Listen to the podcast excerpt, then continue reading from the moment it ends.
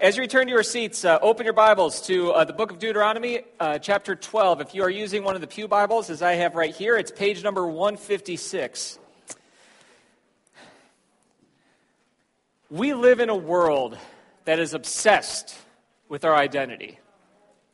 If you listen to popular culture, they're going to try to tell you what is most important about you you know, your political affiliations, your gender, or what you think your gender should be, uh, who you share a bed with, your occupation, how much money you make, your parenting style, the God that you worship, or whether or not you think that there's a God at all. You get the point. But when we say God first, what do we mean by this? If I'm putting God first, what does that mean for me as a father? What does it look like for me to put God first in my marriage? Take any one of the hundreds of roles that you see throughout here, and thank you, Lauren, for your contribution right here. Uh, but take any one of these roles, and we need to be asking ourselves, what is this going to look like when I am pl- placing God first? Romans 12, verse 1, the Apostle Paul writes, Therefore, I urge you, brothers and sisters, in view of God's mercy, to offer your bodies as a living sacrifice, holy and pleasing to God. This is your true and proper worship. It's an old preacher joke, but I think it's appropriate here. The problem with being a living sacrifice is that you can get up and get off the altar. And so, what we're going to be studying over these next few weeks is how do we stay on the altar? How do we live our lives in a way that will sacrificially worship our God? Originally, I wanted to call this series, uh, instead of identity, that was a, our second title, I wanted to call it The Other Six Days, mainly because I think it sounds like an Arnold Schwarzenegger movie. But uh, I'm preaching to a group of people here who got all dressed up, and you came here on a Sunday morning, and I think I could safely say that y'all dig God on some level, okay? And the but the thing is, is that I remember before I was a minister, that Sunday mornings where I would have all these great times when I would uh, listen to a great sermon. There would be wonderful music. There would, uh, and I would say, "Yes, this is what I needed. I am fired up. This is the first day of the rest of my life. I'm going to start living for God. My life is turning around right now." And then the alarm goes off on Monday morning, and nothing. All the energy's gone. I might be able to tell you one of the preacher's points from the day before.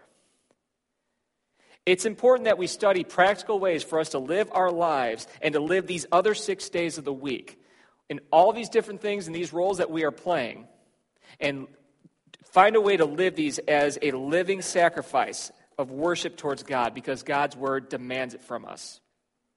This theme of God first has had me thinking about the words of Jesus in Luke 14. If anyone comes to me and does not hate his own father and mother, and wife, and children, and brothers and sisters, and yet, even his own life, he cannot be my disciple. And so, if Jesus was running for public office, we would be saying, dude, chill, all right? This is not how you get a following. Imagine, we have a whole bunch of people who are throwing their hats in the ring to be governor of our state. And imagine one of them saying, Here's my campaign platform. If you want me to be the governor of your state, you have to love and dedicate yourself to me so much that the way that you feel about me, then the way you actually feel about your wife and your children, it will look like hate because of how much you love me. How quickly would that person fall out of the running? All right? And, okay, this is this is not going to give us a license, all right, parents, and let's face it, kids. This is not get, give you a, a, license to just tell people, hey, uh, you know, I hate you because I love Jesus, all right? No, in fact, I think that if you are following Jesus, it will make you a great mom. If you follow Jesus, it will make you a great parent. I know for a fact that I am a better dad because I'm a Christian than I would be without him. But here's the point it's only when I hold my role as a father in its proper place that I can have my life in a proper order. And all these roles on the wall, let me just say, how many people wrote down father or some sort of parent? Okay, more than half the room, I feel. And so I have to ask this if we don't have our identity properly ordered, if your role as a parent is the mo- if that is the most important thing about you, then where does that leave you when your child turns out terrible? You pour yourself into a child. You give them all of the protection, the love, the instruction, food, shelter. You bring them to church every week. You shuttle them around to their music lessons, karate lessons, sporting events. You put up with their terrible friends. You laugh at their stupid jokes. And you give up everything that you thought of what your previous dreams of a life was going to be like. You give all of that up so that you could give all of your energy 24 7 into being a parent for the better part of two decades. And after all of that, you end up being the parent of a bad kid. What do you do? Where can you go? When we surrender our identity to God, then we give up control over what we used to think was important.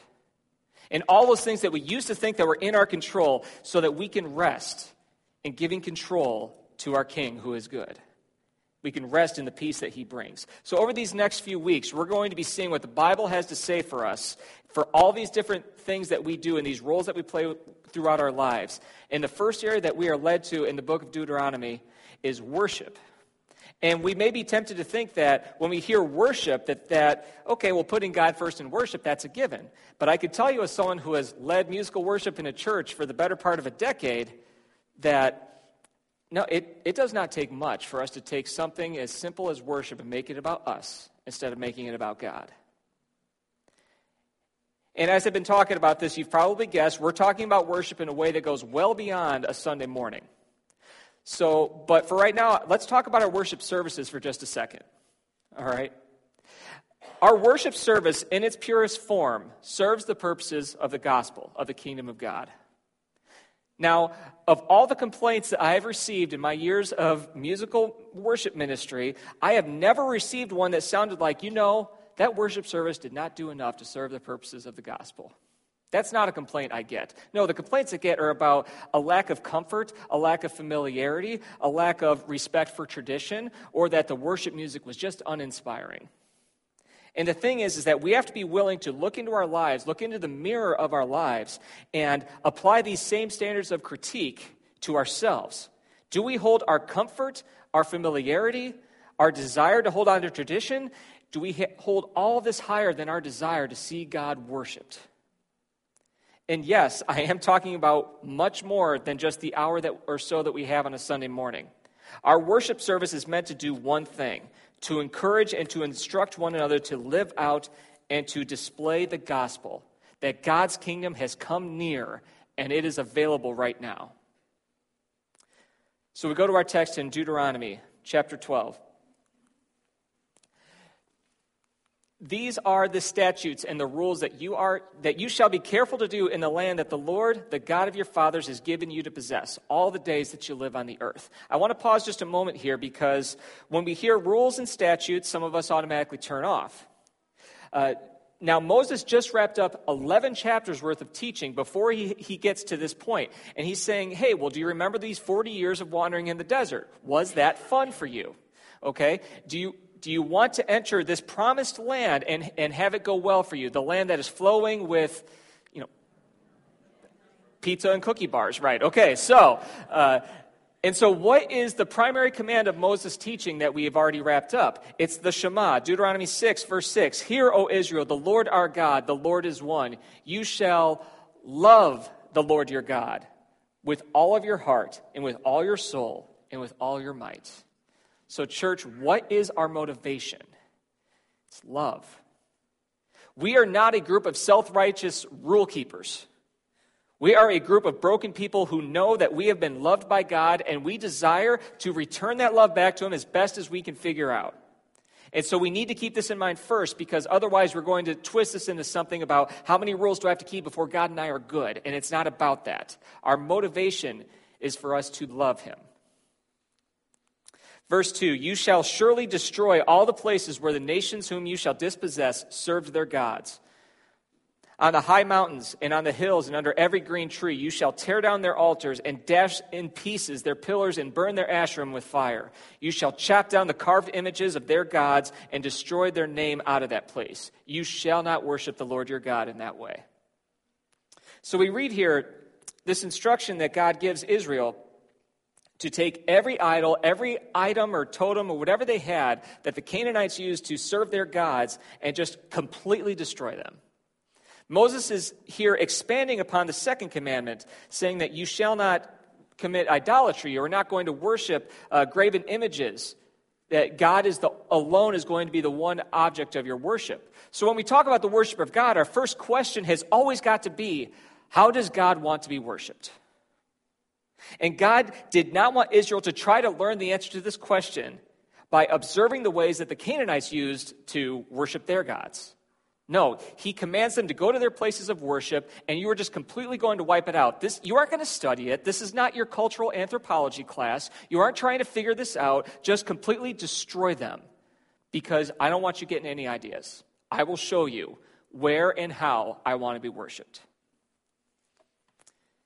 In verse 5, you shall seek the place that the Lord your God will choose out of all your tribes to put his name and make his habitation there. There you shall go, and there you shall bring your burnt offerings and your sacrifices, your tithes and the contribution that you present, your vow offerings, your free will offerings, and the firstborn of your herd and of your flock. Now, okay, I just want to take a look at this list here. This seems like a lot. Uh, burnt offerings, sacrifices, tithes, contributions, free will offerings, and by the way, the firstborn of your flock. And so I, I've had this question and this wondering in my study, not recently, but a, a while ago why?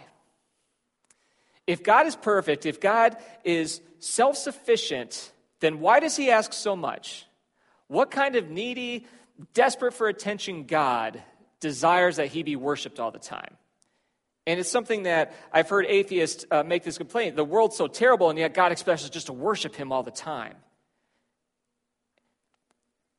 In contemplating this, C.S. Lewis, one of my favorite authors, in his book Reflections on the Psalms, he's answering this question about why does God need to be worshiped? And he says, I think we delight to praise what we enjoy, because the praise not merely expresses but completes the enjoyment. It is its appointed consummation. And here's what this made me think of I have a beautiful wife. I am very happily married. And on Sunday mornings in particular, when I leave in the morning, Carrie is still in her pajamas drinking coffee.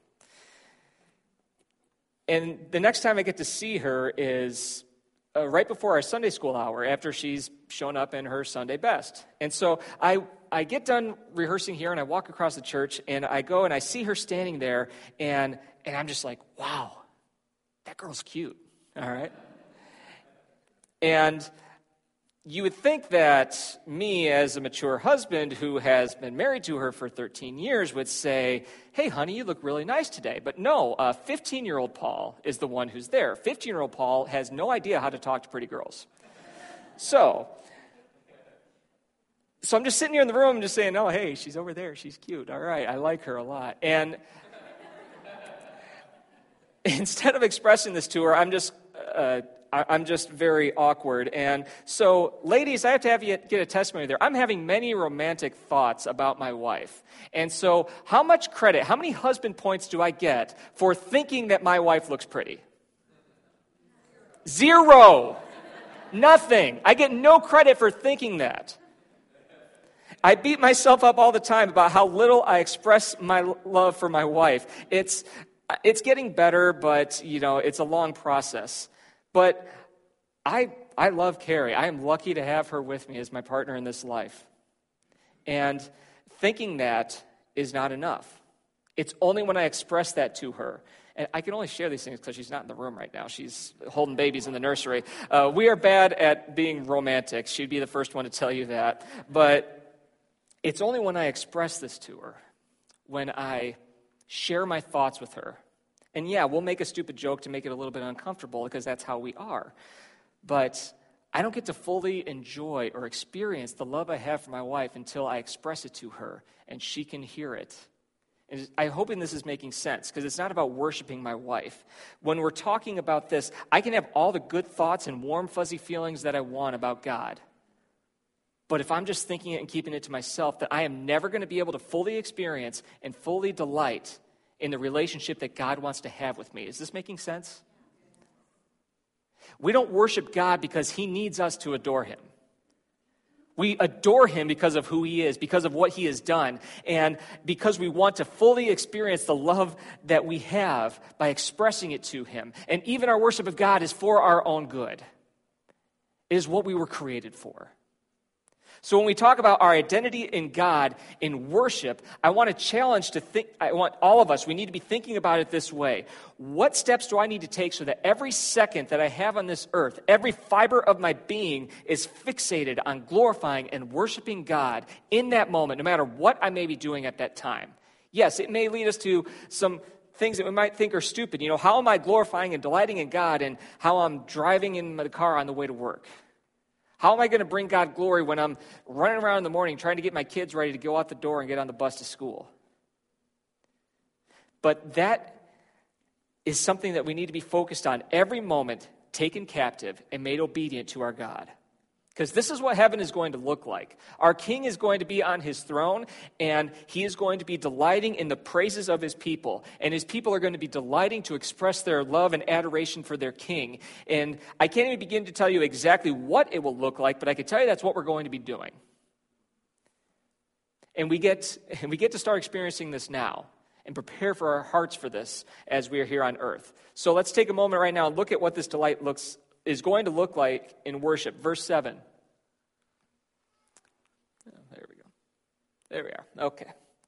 And there you shall eat before the Lord your God, and you shall rejoice, you and your households, in all that you undertake, in which the Lord your God has blessed you. So let's look at it again, because I did not hear it. There you shall eat. Where's my amens? Come on. All right.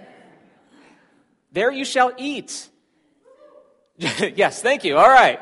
Now, we've mentioned it before, is that they, Israel would bring all these, uh, these offerings before them, and they would bring them before their God because, and our God doesn't eat. Other nations would bring food to their gods and leave them in the temples because, in their minds, gods ate. But our God never says that He eats or that He needs any food from us. He doesn't need a thing from us. So, what, is, what does He instruct them to do with these food offerings that they are bringing? He's saying, Bring your sacrifices and your burnt offerings, and you are going to celebrate with a feast.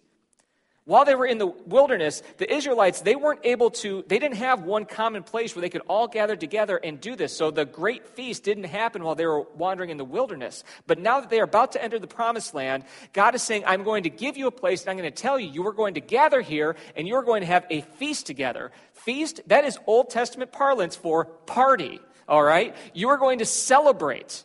Throughout the Torah, we read God giving instructions for the feasts of Israel. This was part of their worship, devoting their food to God, and God in turn having his people eat this great meal together in his presence, dwelling among them. You shall eat, you shall rejoice. Every man, woman, and child, take joy in everything God has blessed you with. In all that you undertake, rejoice.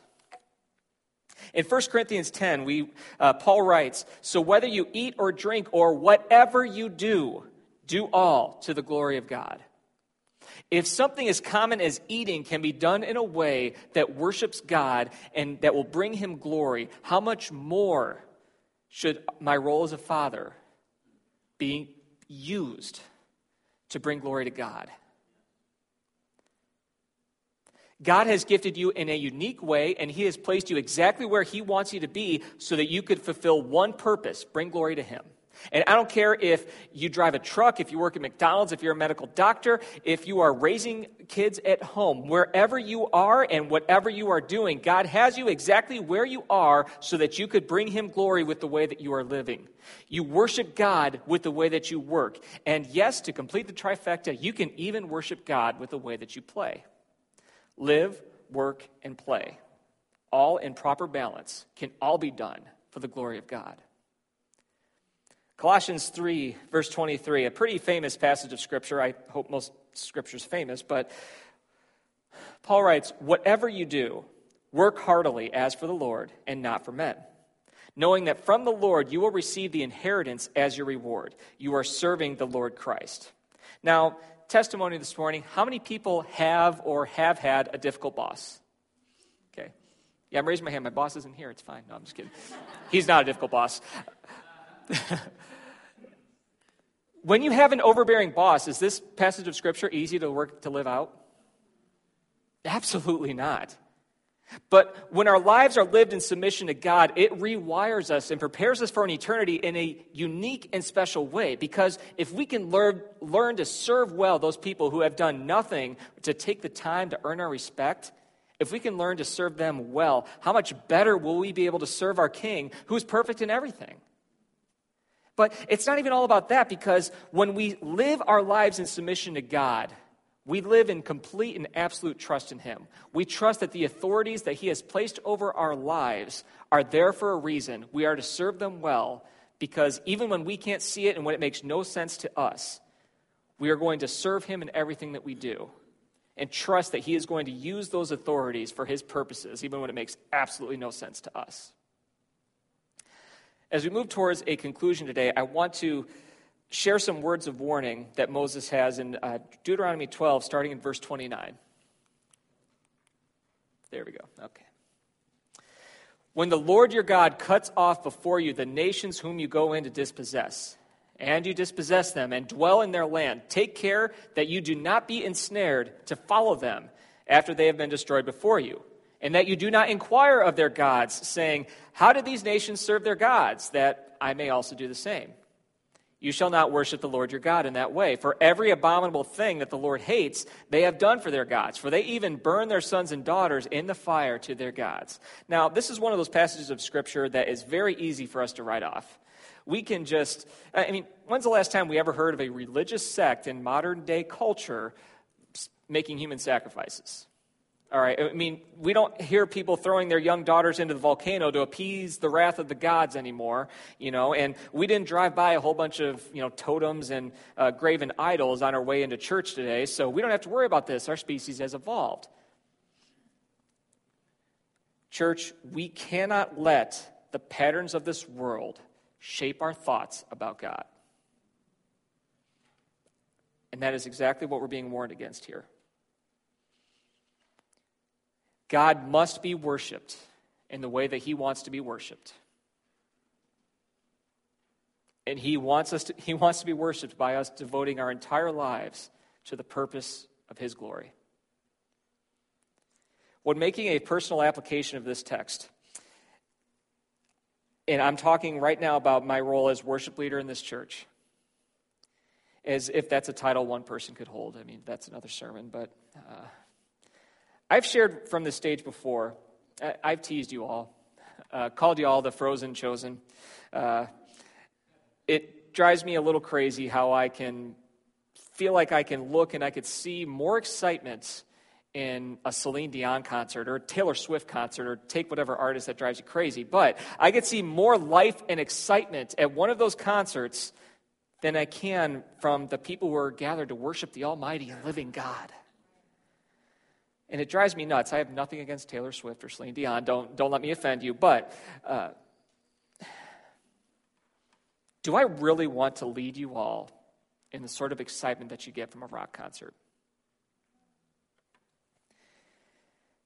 You could buy tickets. To, uh, you could buy tickets to a rock concert months in advance. This can be very exciting for you. Circle the date on your calendar, and you and have more excitement as the day draws near. And even enjoy, even after you go to the concert, man, that was awesome. You're talking with your friends. You're enjoying the afterglow. You're reviewing the set list. Everything is so great. But a month after the concert is over, what, what has changed? Is anything about your life different? Doesn't God deserve better than that?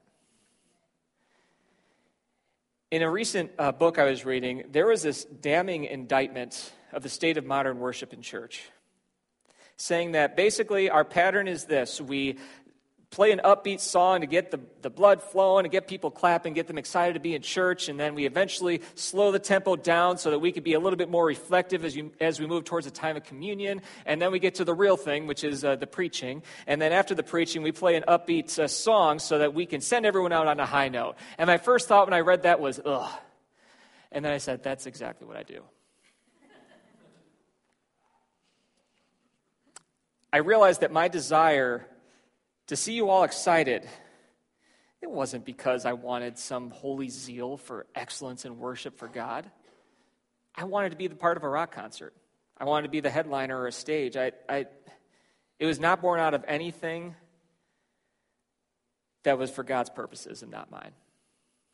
And so I immediately repented for thinking so little of God.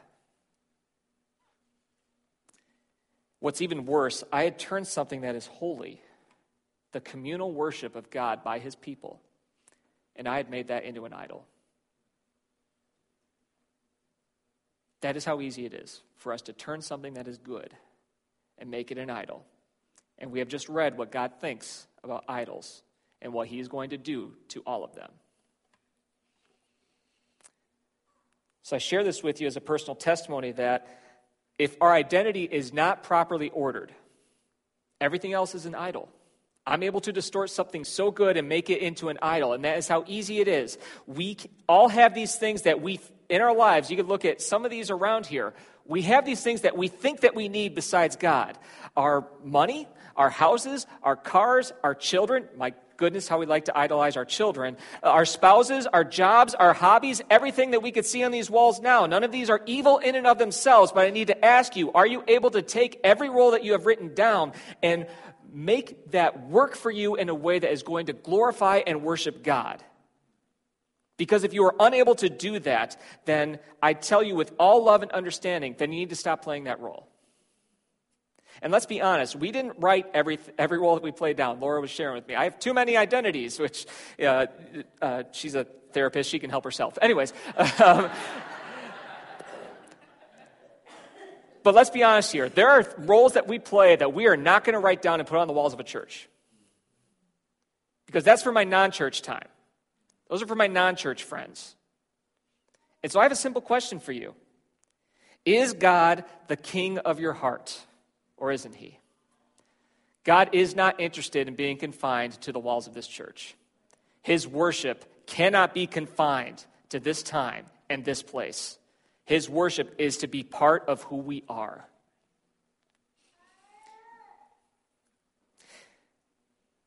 If God is telling, that you, telling you that you need to stop doing something, then I'm telling you right now, it is for your own good because He is telling you that this is killing you. This is stopping you from living the life that you truly were created to live.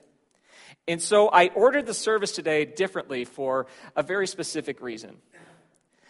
Our worship is not going to be an idol for us today.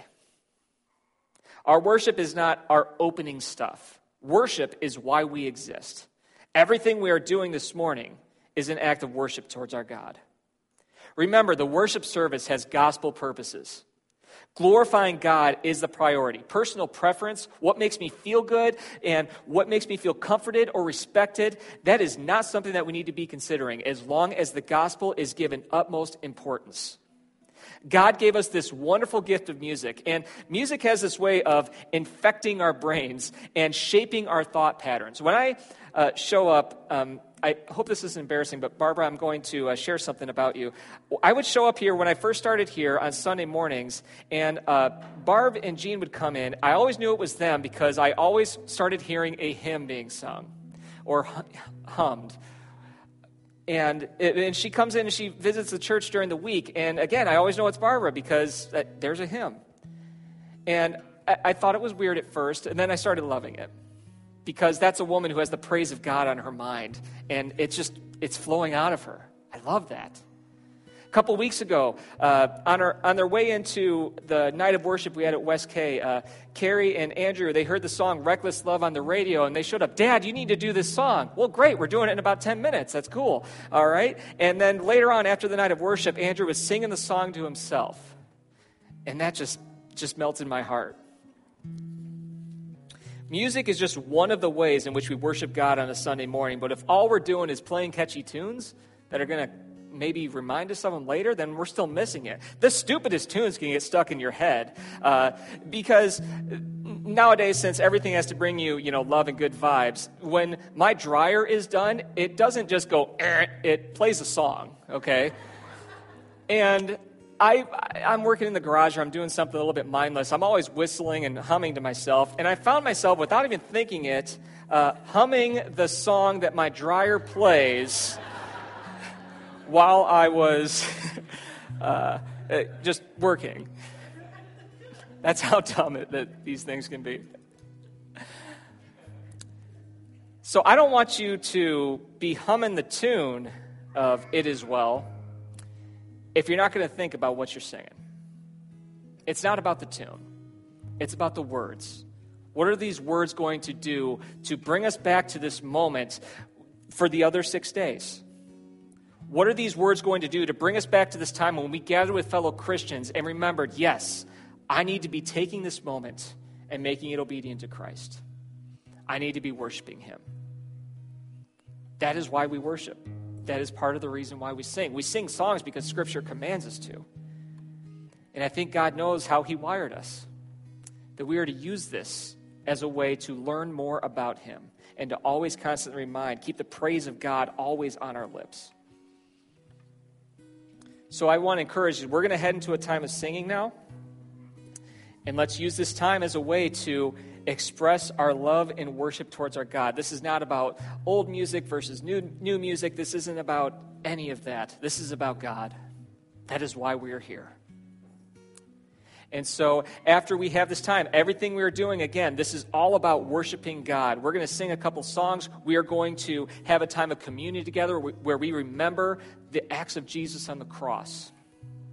And then we're going to be, have a time where we collect our offering because something that has not made a big enough deal in our churches is what offering is supposed to be. Offering is not you paying your bill of ransom to God. That's not what this is about.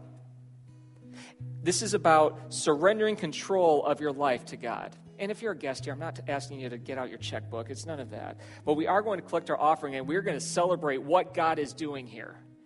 Because it's not about any one of us, it is all about Him. So let's keep that in mind as we stand up right now and sing praises to our King.